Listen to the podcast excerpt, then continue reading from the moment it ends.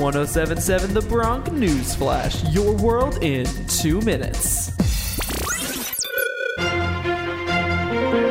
This is your Bronc News Flash, your world in two minutes. I'm Tommy Franks from Rider University.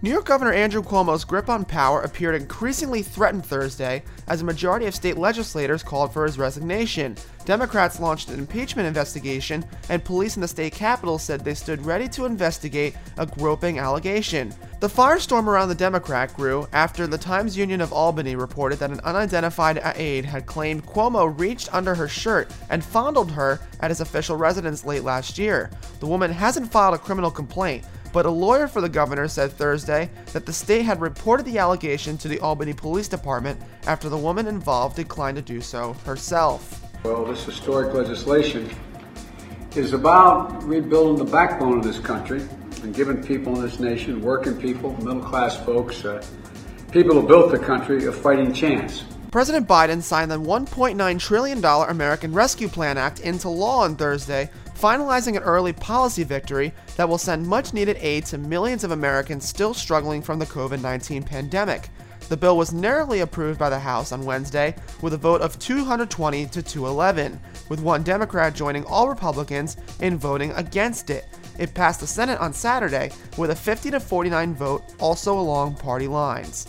Brown University intends to resume extensive in person teaching, residential housing, and on campus activities and events beginning this fall. In a letter to the campus community, President Dell'Omo and Provost and Vice President of Academic Affairs, Donna Jean Fredeen, wrote that they are cautiously optimistic about the return to more normal campus operations.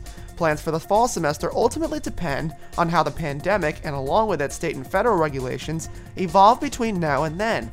COVID cases nationwide continue to decline, with numbers as low as they've been in months.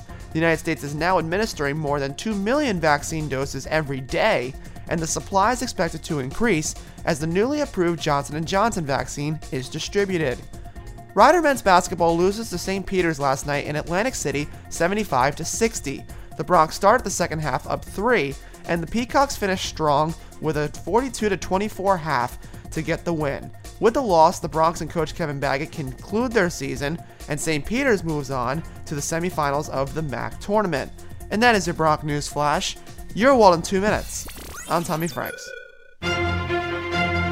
That was 1077 The Bronc News Flash, your world in two minutes. To hear more episodes, you can go to 1077thebronc.com slash newsflash. See you next time, only on 1077 The Bronc.